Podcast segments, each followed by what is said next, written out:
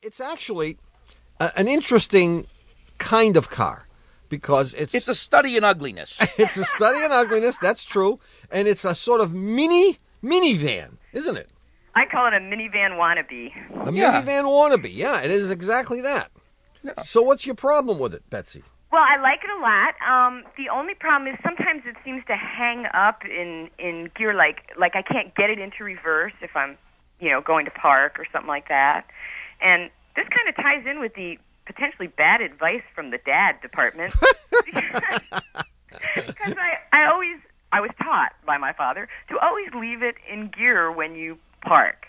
Could this be doing something to it? Because sometimes when I you know go to start the car and and leave, it's it's a little tough to get. Mm, No, it. I mean that was actually good advice. hey, really?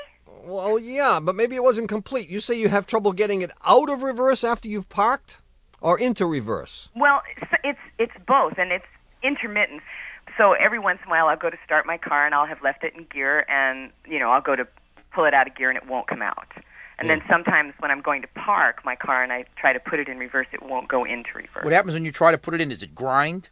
No, no, it just won't go. It doesn't grind. It doesn't do anything. Oh, that's good. And yet it won't come out of reverse either.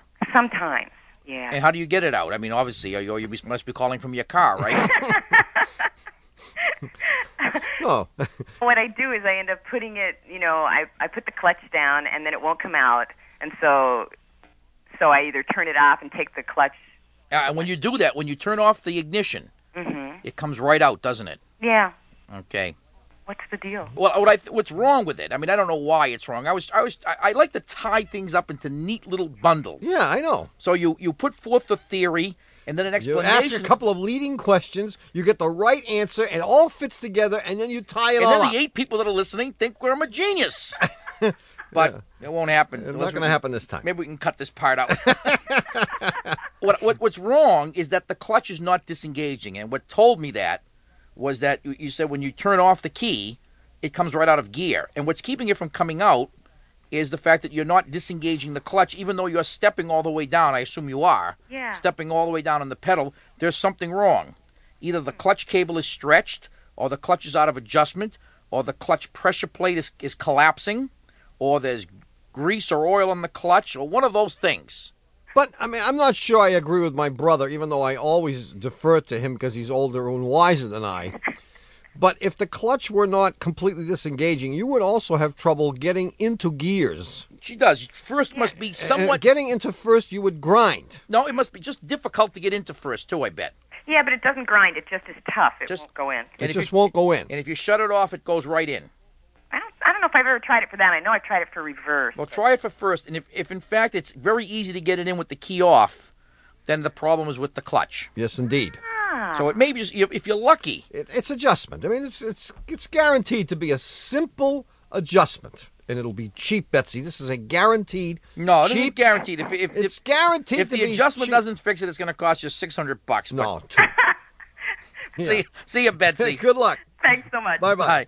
One eight eight eight Car Talk or one eight eight eight two two seven eight two five five. Hello, you're on Car Talk. Hi, this is uh, Michael Rothman from Oak Park. Hey, Mike. Can we call you Mike? Yes, you can. Oak Park, Illinois. Yes. So, what's your quest? It's a problem or question concerning the spark plugs from my 1990 Lumina. Um, I decided it was time to change the spark plugs and the spark plug wires. And when the local shop pulled them out and gave me the plugs, I noticed that the central ceramic insulator, the part that's in the engine, Yeah, it was broken. it, no, it's tinted green. Green. green. Two of them are green. Two of them are the light tan gray, and two of them are somewhere in between. Yeah, we call that textbook tan. Right. The textbook tan is the is the color that they always show you in the book. Right. That that center electrode is supposed to be. And any other color is, is means the end of the world.